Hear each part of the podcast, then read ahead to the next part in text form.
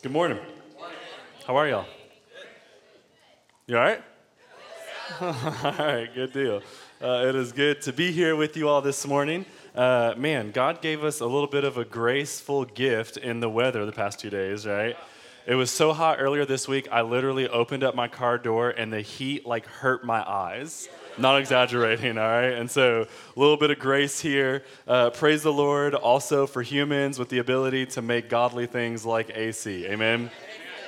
You know, I get the loudest amens when I say things that are only half theologically accurate. So we'll keep working on that. All right. If you have your Bibles, go ahead and grab them. Genesis 32 uh, is where we're going to be camped out the whole day today. We're not moving from there. So uh, Genesis chapter 32. If you don't have a Bible, there's some under every second and third chair somewhere around you. Uh, please take and keep that. If you don't own a Bible, that's our gift to you. We want you to have the Word to be able to read it during the week. Uh, you can also follow along on your smartphones. If you have the YouVersion app underneath the events section, uh, type in the Well Austin. You can follow along that way. Uh, there are notes, scriptures, all that stuff. If you do not have the YouVersion app or don't know what that is, you can take this link put it right into your browser, and uh, that will also pull up everything for you. So you can follow along that way. We say this every week because we mean it. We want your eyes on the Word. Uh, we know that it is the Word of God that speaks to us, not any men of God. Um, and so we want you to be wrestling even with the Word as we look at Jacob wrestling this morning. So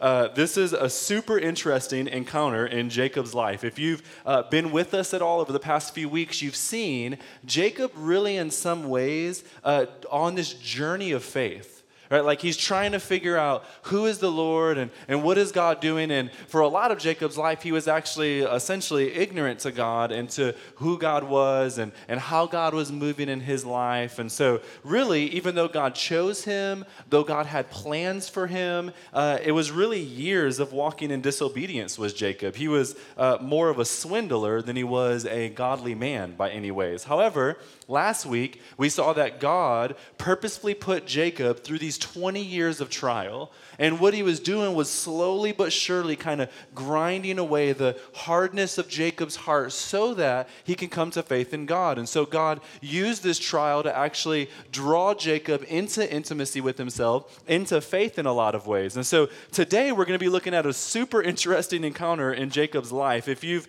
uh, uh, uh, really been able to, to watch Jacob here, we get the privilege of seeing not just his conversion last week, but now we get the privilege of seeing some of his sanctification or his uh, renewing in the faith, how God is making him to be more like himself. Now, warning, all right, Jacob is not the Apostle Paul. Okay, so we're still going to see some shortcomings. We're still going to see some failures. We're going to see an immature faith, but we know that at this time, Jacob has really only professed faith in God for about two to three months now. So he's a brand new believer, really kind of wrestling with who is God, who is Yahweh. And so, really quick recap, all right? The past 20 years, Jacob was in a uh, labor camp, essentially, under Laban. And then he fled Laban. Laban went out to kill him, but God protected Jacob. And now he is going back to the promised land where he is about to meet his brother Esau, who also wants to kill him. And so, Jacob is in the middle of literally a rock and a hard place, right? Like, there are two people that wanted to kill him. Now, if you remember, uh, we haven't seen Esau now for over 20 years on the scene. But last time we saw Esau, Esau wanted to murder uh, his brother. Now, a lot of people have siblings and they feel like they want to murder them, but very few people have plans on how to do that.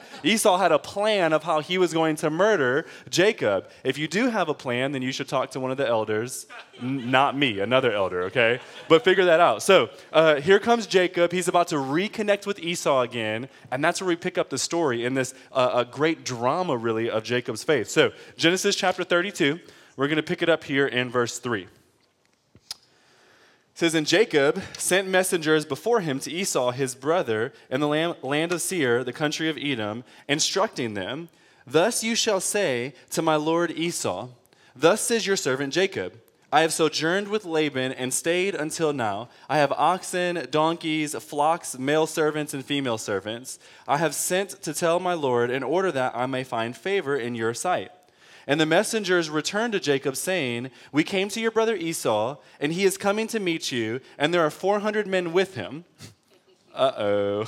All right? Now, 400 men was like a, a, a squadron, a, a, small army almost. And so Jacob gathers all of these men with him. The messengers return and essentially saying, He's coming to slaughter you, your family, and everything that you love, and he's going to ride off on your camels laughing in the process right? Like that's what Jacob sincerely would have heard within this. And so the author honestly does a really great job of immediately creating some dramatic tension for us because we know if you're looking at the Jacob narrative that he now holds the promise of God. Remember, all throughout Genesis, there was this promise seed that was going to come that was going to deliver us from all of the things that are wrong in this world. And Jacob now is carrying forth this promise, but all of a sudden Esau is coming out with him with 400 men. And Jacob, granted, has 12 sons, but they're all really young. In fact, he only has 11 at this point. And so it's really just Jacob, a bunch of wives, right, and all these sons. And all of a sudden, Esau's coming out to really slaughter this man, is what it looks like. Keep reading, verse 7. Then Jacob was greatly afraid and distressed. He divided the people who were with him and the flocks and herds and camels into two camps, thinking, if Esau comes to the one camp and attacks it, then the camp that is left will escape. So Jacob is afraid, he's distressed, and then he begins to kind of act strategically here. He's essentially trying to cut his losses. And so, hey, here are a, a, a, way that I may be able to make it out. And if not me, at least some of my sons will be able to make it out. Let's divide these camps so that he can't attack both of them at the same time. He knows he can't fight. And so he's using strategy in some ways to try to uh, bring forth a, a, way for some sort of redemption, of, of salvation, that somebody's life would be saved. Now, what happens next is really important. Verse 9. And Jacob said, O God of my father Abraham, and God of my father Isaac, O Lord, who said to me, Return to your country and to your kindred, that I may do you good. I am not worthy of the least of all of the deeds of steadfast love and all the faithfulness that you have shown your servant. For with only my staff I crossed the Jordan, and now I have become two camps. Please deliver me from the hand of my brother, from the hand of Esau, for I fear him, that he may come and attack me, the mothers with the children. But you said, I will surely do you good and make your offspring as the sand of the sea, which cannot be numbered for multitude. So, several things about this. Firstly, you'll know that Jacob was anxious, and then he began to strategize, and then he prayed to God. He was anxious, strategized, and then prayed to God, which is actually probably the reverse of what should have happened right? In fact, uh, we see other positive examples in Genesis, like Abraham or Abraham's servant or even Noah, where they get anxious, they're kind of confused about what God is doing, and so then they go and they pray to God, and then they begin to strategize and they act often based on what God already answered in their prayer life. Jacob, though, is not the most mature believer in this act of redemption, like we just said. So he's not thinking along those lines. And so I think we can immediately, honestly, add a really small application application into our lives, right? Like, like how often when anxiety comes up, do we go before the Lord and seek Him in prayer versus do we begin to act out on these anxieties and try to figure out what we should do? How do we cut our losses? God, what are you doing here? We begin to plan and shift and mold before even seeking the God of the whole universe who holds this world in His hand and is the, the wise being who can give knowledge to those who ask, James tells us. I think so often we are like Jacob, right? I know I am, where I begin to get all anxious and all caught up on my emotions and I can't see clearly. So I'm like, let me work a little bit harder. Let me stay a little bit later tonight. Let me do these things. And then when that's not really working, I'm like, oh, yeah, that's right. God listens to me when I pray. Let me pray. All right? And I think that we tend to do that a lot of times too. We tend to act before we pray. And so Jacob is allowing his fears to rule rather than God to rule, and we are frequently in danger of doing the exact same thing. This fear, this anxiousness, this anxiety, this distress really become a flood in our lives. And in the flood of anxiety, as we are drowning and, and gasping for breath, that's when we finally call out to God, forgetting that He's the one that can still the winds and the waves and the sea. And so we drown in our anxiety a lot of times rather than calling out to the God who can handle them, who said, Cast your anxieties upon me because I care for you, First Peter says. So we have to learn to seek God first. However, okay, look, look at our boy Jacob, right? Like, like this is a man who has been completely ignorant of God's uh, even very presence in his life. And then all of a sudden, here he is. He's, he is seeking God, right? Now, it might not be in the right order, but, but, but my man's is seeking the Lord, right? Like, this is a good thing, okay? And so, in fact, in God's goodness, he's actually using what is an illegitimate fear in Jacob's life to draw him into intimacy with himself. Spoiler alert Esau doesn't kill him, okay? And so this is an illegitimate fear. Esau is actually coming to bless Jacob, but Jacob doesn't know that. And so he's fearing, he's anxious. And in fact, this is actually the first recorded prayer in the Bible.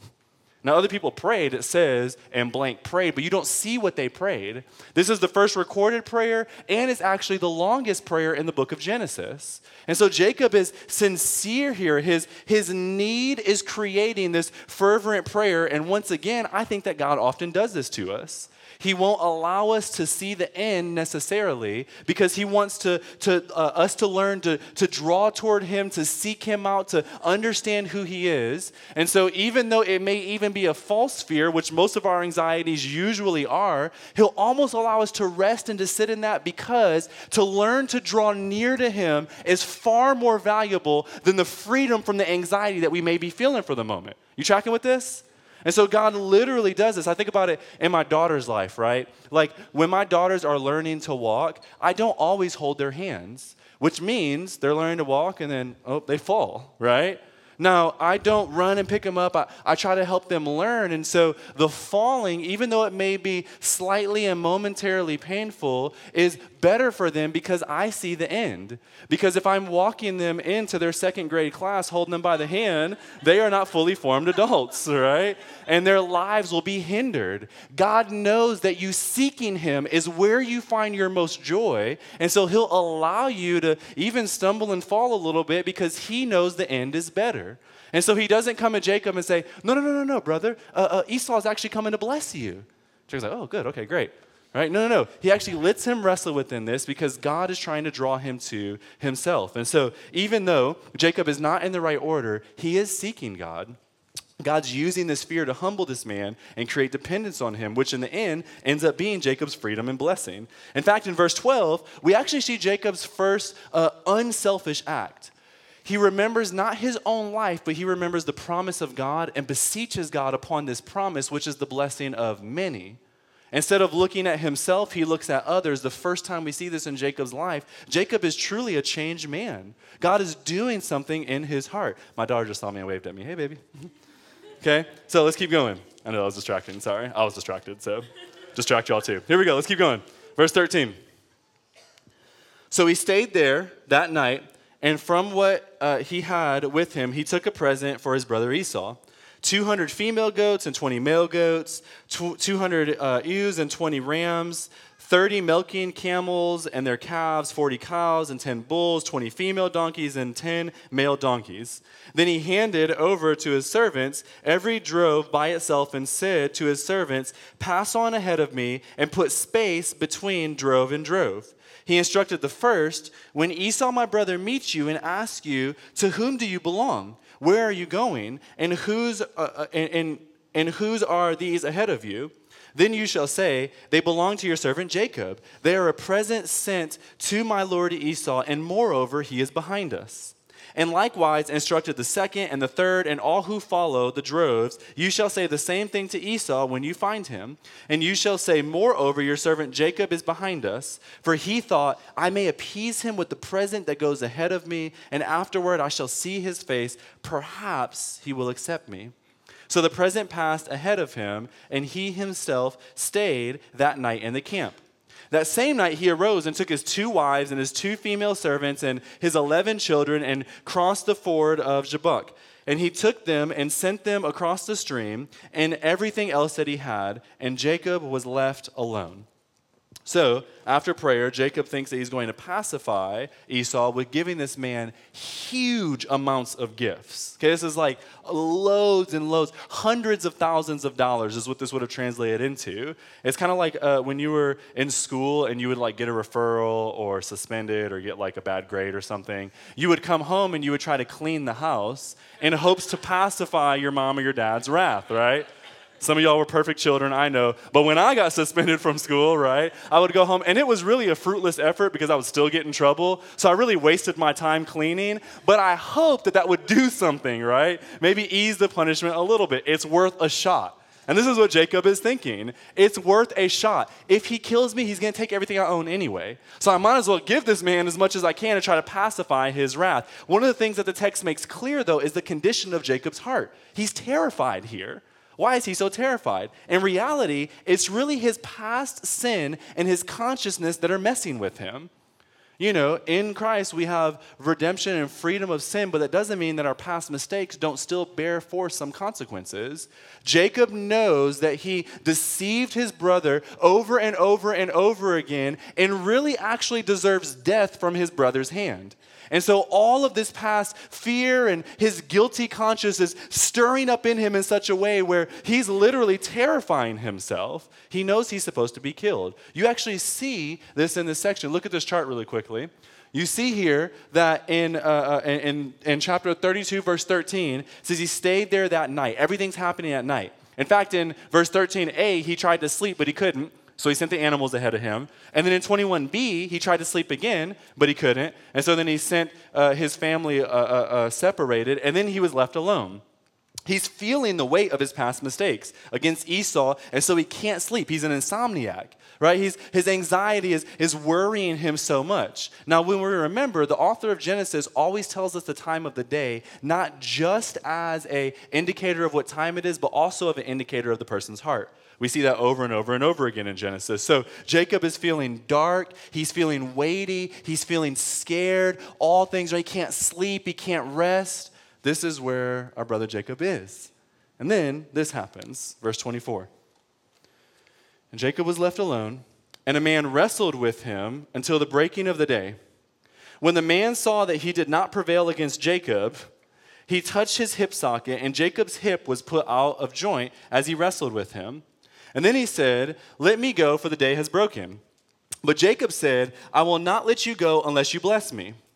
And he said to him, What is your name? And he said, Jacob. Then he said, Your name shall no longer be called Jacob, but Israel, for you have striven with God and with men and have prevailed. Then Jacob asked him, Please tell me your name. But he said, Why is it that you ask my name? And there he blessed him. So Jacob called the name of the place Peniel, saying, For I have seen God face to face, and yet my life has been delivered. Jacob is scared, and then some dude walks up to him and starts fighting him. what, right? God has a WWE match with this man Jacob here, okay? So I don't know if you're like visual like me, but remember, this is happening all at night, right? So it's probably like two in the morning when this starts, and they're sitting there and they're wrestling, and it says until daybreak. And so for five hours, they're sitting here slamming each other or pushing or whatever is happening. Like, this is an awkward story, is it not? Like, this is a strange story that we see in the Bible. In fact, this is actually one of the reasons why you can believe that the Bible is true. Because if there was a human author here, I'd have been like, ah, that's just too weird, man. We're not putting that in there, right? But the Holy Spirit tells us, no, no, no, leaving in here is something that is trying to show us. So let's break the story down a little bit, okay? First of all, you notice in verse 24, the man, he's uh, veiled. Jacob does not know who this man is. The Lord doesn't immediately reveal who he is. We see later, as Jacob does as well, that it's actually God or probably Jesus incarnate that's wrestling here with Jacob. But something beautiful is happening behind this veiled identity. See, all around the story, there are all these other characters and all this other movement that's happening happening. In fact, look at this first shot right here of the chart. So, in the story, between this story, before in chapter 32, what we just read, Jacob is mentioned nine times, God three, Esau family goods are mentioned 24 times. In the, in the story after, in verse 33, so the one immediately following this context, here we go again. All these things are being mentioned. However, look at this story right here. In the next slide, we see all of a sudden, everything disappears. And it's just Jacob and God. And they're there by themselves. And all of a sudden, in the still of the night, God has stripped away everything that Jacob knows, everything that he loves, everything that he has historically found dependence on, and it's just him and the Lord. Now, this can be a beautiful thing when it's just you and God, or this can be a terrifying thing when it's just you and God. Either way, we have Him here by Himself. I think, once again, to relate it to our lives, oftentimes I think the Lord will remove us from everything we know and love because He's trying to draw us out into the wilderness to speak something to our hearts. Because in our busyness and, and in our really depravity, we, we surround ourselves with all this noise, all this movement, all these things, our family, our goods, and on and on and on it goes. And God will sometimes just gently and beautifully remove us so that He can speak to us. In verse 25, we see God seemingly could not prevail against Jacob, which for the longest time I would read the story and be like, what? Right? Like God can't win against Jacob. However, in the very next part, he literally touches Jacob's hip and utterly devastates his life. All right? And so it's clear that God was actually in control. This wasn't really a fight. Right? Like, like when I wrestle with my four year old daughter, she's actually pretty strong, right, for, for her age. But we're playing around and she's like, I'm strong, daddy. And then I have to just like ruin her life real quick to remind her. I'm just, I'm just kidding. I'm just kidding. I'm just kidding, right? But I could do that, right? like, and so God here shows, no, no, no, He's in control, right? So, so what's happening here then? What is happening here? Well, God is setting up this unbelievably beautiful picture for us and for Jacob here. See, all of Jacob's life, he's been wrestling with God. He's wrestling with him. He's wrestling with him. God has given this man visions and dreams. God has given this man possessions and gifts. God has given this man testing and trials, warning and promises. God has given this man everything. And still, Jacob is wrestling with God and not really believing in many ways in the goodness of God. Jacob was hard hearted. He was not submitting to God or submitting to God's will. But remember what we kept saying God's not going to leave Jacob alone. He's going to keep walking with him, He's going to keep trying to draw Jacob to himself. Because God could have just said, All right, fine, buddy. Next guy, right? And I think that's what a lot of us would have done in our impatience. But God is patient with this man, longing for him to, to come to repentance, and he keeps wrestling with him. God is the one that's also, in many ways, trying to wrestle with Jacob, showing him, I am good. You can trust me. But there seems to be this war going on. God keeps working, He keeps giving, He keeps being present to the point of humbling Himself into a draw with our brother Jacob to the point of coming down to earth and literally humbling himself in such a way that it seems as if momentarily Jacob has actually prevailed against this God man incarnate. God is using all these trials in his life, he's using all this humbling in his life to try to draw Jacob to himself. And God does finally completely humble this man he, to some extent, ruins him, right? But all of a sudden, within this, you see Jacob beginning to be fully alive and fully free, which is what we saw in the Abraham narrative. And it's what we see in the Noah, Noah, narrative. And it's what we see all throughout Scripture God trying to make us alive, to have life and life abundantly. And He finally does this with Jacob in many ways. There's a dual battle that's happening here if we're uh, looking at the context of this story. There's one of a physical side that He has with Esau, and there's one of a spiritual side that He has with the Lord. And both of them actually parallel each other in these beautiful ways. Jacob is now removed from all of his natural strength. His, his hip socket has been removed. He cannot no longer fight. He's about to go into war, he thinks, with his brother Esau. How will he for real live now? Like, at least before he could have ran, now he can't even move, right? Uh, everything is shriveled up inside of him, and it's just him and God. He can no longer lean on his deception. He can no longer lean on his manipulating words. He can no longer lean on his possessions. Those are all across the river now by his own doing. And it's just him by himself. And he's facing Esau physically with nothing around him, but he's facing God spiritually with nothing around him either. If, uh, uh, uh, if, if, if we were Jacob in this, we would be probably even more humbled, afraid, distressed. What is happening? Right? Uh, I was meeting with Scott Graham this week, who's a PT, and we were talking about this story a little bit. And the Hebrew word here is uh, that the hip was completely removed from the joint, it was completely severed. So this is his uh, acetabulum. Yeah, look at that. I'm a doctor, y'all. Just kidding.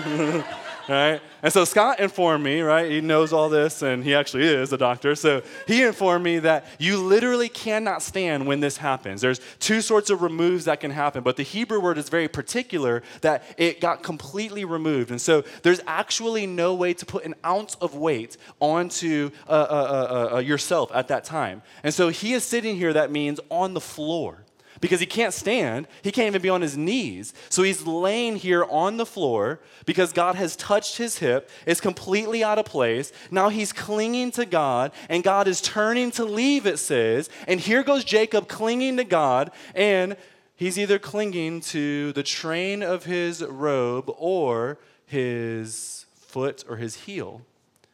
Anybody remember what Jacob's name means? Heel grabber. Heel grabber. Good job. Mm-hmm. All right. A plus. right? His name is Heel Grabber.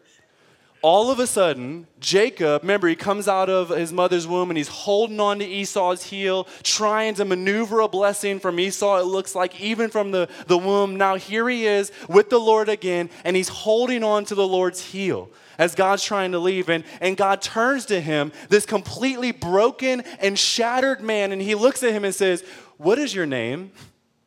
And Jacob has to respond, heel grabber, as he's holding on to the Lord's heel. And at this moment, all of Jacob's past mistakes and his failures and his shortcomings are going to come flooding into Jacob's head as it should ours. All of a sudden, he realizes, What have I done? I have nothing, right? Here goes Jacob. And at that moment, all of a sudden, all of this man's manipulation, all of his reputation, him fleeing Jacob into the hands of his brothers, he's completely humbled by the Lord. And then God looks at him and says, That's not your name. Your name is Israel. And God reorients this man's name and he gives him a new name. You will no longer be called heel grabber, somebody who cheats, somebody who manipulates. To put it more frankly in our context, you will no longer be called a sinner. You are now mine the Lord says, and he reorients this man's identity. Your name is Israel, which is a actually beautiful name in and of itself, even for this story, because the name actually has a, a dual meaning in some sense. It's a, a, a, a thing that cu- carries a double significance. It's a sort of reminder of who you are, but also a prophecy about the future. It handles your past and your presence, because Israel literally means to fight or to struggle. And so, in one way, it could say, You fight with God. That's what Israel could mean. In another way, it could mean God fights for you. You, catch that?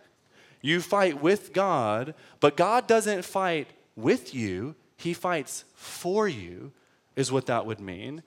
So it's actually God who is not fighting against him, but God is actually fighting for him all of Jacob's life. And all of a sudden, what should flash in Jacob's mind is his whole life he's been wrestling with God and he's been fighting God. He's been trying to find a way to manipulate this blessing, and the whole time God was fighting for him. Jacob thought he was pushing back, but no, it was God who was trying to pull him in. I think a lot of us can realize that and we can uh, uh, uh, uh, associate ourselves with that. Because I think a lot of times we try to overpower God or manipulate God to get the blessing that we want, just as Jacob was doing. But Jacob here realized you don't prevail against God by overpowering him, you prevail by submission and prayer. Jacob prevailed against the Lord, it says. How? By his submission, he's on his face, and by prayer. Bless me, Jacob says, right? Then you realize wait a minute. It's been God who's been fighting for me this whole time. This whole time. See, God could have decimated Jacob at that moment. We even showed his power, right? He should have decimated Jacob at that moment. But instead of drawing up all of Jacob's past mistakes, he reminds him, You are a needy man, you are a heel grabber, but there is freedom to be found if you believe in me. This is the message of the Lord to Jacob. And we receive this by prayer and submission. When you realize this, he gives you a new identity, a new name. The old is gone, the new has come. And this is what we see in Jacob's life. This blessing that God gives him is far greater than material blessing. He gives him an eternal blessing, eternal significance, real life, real power, real purpose. Uh, Bruce Waltke a professor at RTS, says this God in humility makes himself available to humanity. Jacob is able to wrestle the man to a draw. Jacob's remarkable encounter reminds saints they too may encounter God in ambiguity. He didn't at first realize it was God, and even in apparent hostility, and in such humility that he restrains himself from dominating their lives. When they stop wrestling with God and start clinging to God, they discover that he has been there for their good to bless them. Jacob sees the face of God and he lives. This is a remarkable story. Let's read the last two verses to finish out. Verse 31 The sun rose upon him, and he passed Penuel, limping because of his hip. Therefore, to this day, the people of Israel do not eat the sinew of the thigh that is on the hip socket, because he touched the socket of Jacob's hip on the sinew of his thigh. Jacob is left with this continual reminder of this encounter, this changed man in some ways. Abraham Kuruvilla says this As a result of the miraculous touch of the divine, Jacob would limp forever, a testimony of his lack of self sufficiency and to the absolute sufficiency of Yahweh who would fight for him. No more would he need to fight, no more would he be able to fight. Henceforth, God was fighting for him. Even notice what the text says here. It says the sun rises. He's, he's finally a new man. The, the sun is shining. But notice what the text says, though. It says that the sun shines on him. The sun rises on Jacob. It's like all of creation is now making sense to him. It's like the sun was made just for him and is shining upon him because his heart has become alive and he realizes God is God and he has blessed me and I need to submit to him. He becomes alive. No longer dark is it in his heart. He still has to face Esau, by the way. But all of a sudden, he's a new man, not really caring about that in some ways. Everything seems to make sense. Even notice the transformation of this. In Genesis chapter 28 is where we first see Jacob in wrestling with God, but here we see him uh, with God again. The first one was the story of the ladder. Notice what Jacob is focused on in Genesis chapter 28 the place, this place, the house of my father's house, Bethel, which means uh, place of God or, or the place where God comes. In Genesis 22, though, I have seen God, and he called the place Peniel, which means the face of God. At first, he's focused on the gifts, the place, the place, the place. Now he's focused on the giver, God Himself. I have seen the face of God and I live. Even how He's naming things have changed. God is reorienting this whole man's life. He's getting it. Jacob is coming alive. He's realized the key to life is following God and submission to Him. So, friends, we have a really easy application here, right? A really easy application. If we do not know the Lord, then we are like Jacob, I think, wrestling in the middle of the night. We're wrestling with God, we're fighting, we're thinking we're pushing back against God, not realizing that it is God that is actually fighting for us. God wants you, friends, to know Him. He's not fighting against you. He's not in this to ruin your life or to, to put these restrictions on you that will actually kill you. He wants to make you free, alive, whole, new. He wants to give you eternal life and life abundantly, even right now. God wants you to know Him. And so we can often think we're fighting against God or, or God's not for me, God's against me. There could be nothing further from the truth. God is for you, friends and he longs for you to enter into relationship with him, that you would be changed and begin to follow him. Instead of trying to do things your own way, you give yourselves in submission to the king and realize that that's what you were created for all along. If we don't know Jesus, this is the call of this text that even right now, we can surrender our lives to Christ.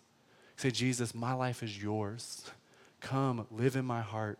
Help me to know you and our lives will utterly change like Jacob's did, and we'll realize that God is a God that loves us and that is for us. If we are Christians, if we have made Jesus the king of our heart, the, the Lord of who we are, then where are you not surrendering yourself to God? It's a really easy question, right? Jacob was a believer in this text. He just wasn't really surrendering to God. And I know that we do this all the time. In fact, we know hindsight is 2020. Oftentimes God breaks us down and we're like, "Why, oh Lord, why?" right? And then all of a sudden, three years later, we look back at that time and we go, thank the Lord. Praise the Lord that He was trying to make me submit to Him, surrender to Him, because now I am alive. This idol that I was clinging on to is no longer holding me, that I am now who I have been created to be. This is what God is calling us to. And so, where are you not surrendering to God? You think that He's fighting against you, He's fighting for you, friends. Don't fight against Him. We are like Israel, are we not? We fight against God, fight against God, not realizing the whole time it is He that is fighting for us. And blessings are found in Him when we surrender to Him. Family, stop fighting. Stop fighting. God is good and worthy to be trusted. We can trust Him. And do you know why we know that we can trust Him? Think about this story in the context of the greater story, the grand narrative of the Bible. Do you see the beauty that's found in this text? It is unbelievable. Here's how we know that we can trust God. See, Jacob knew because he was physically fighting with God. God spoke to him. He was, he was there. He could see it, right? But, friends, think about the story in light of the gospel.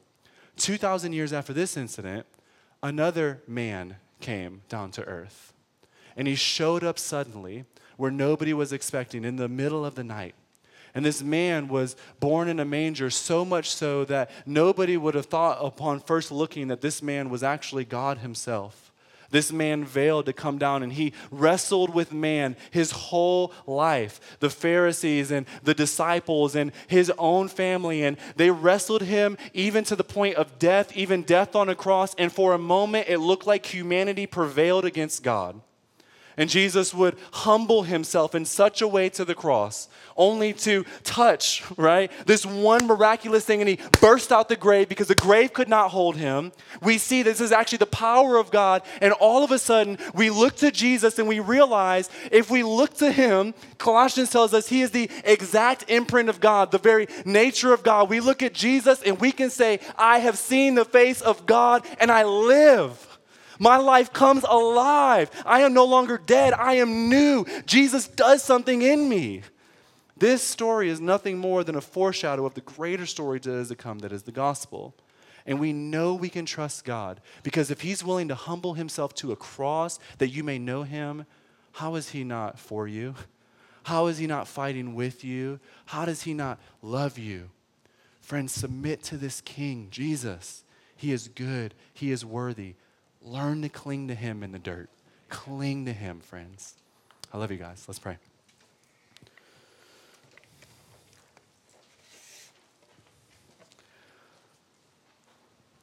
Jesus, I thank you for the gospel. Christ, that you love us so much that you would be willing to do what it takes God, that you would even in some ways be the greater Jacob, whose hip was momentarily removed, that your body would be broken, that we may know who you are, Jesus. And so, God, I pray that you would reveal to us more and more and more your glory. Help us to trust you. God, even right now, for those of us that are wrestling with you in our heads right now, would you help us to submit to you? Holy Spirit, would you draw up things that you're trying to show us? Just submit these to me. And would you allow us to do that? God, I pray boldly that you would break our hips where necessary and then remind us of that our whole lives, that we may walk in the newness of who you are. We thank you, Jesus. You are a gracious and good God. Man, bless us, Jesus. we cling to you. Bless us with your presence, God. We pray this in your beautiful name. Amen.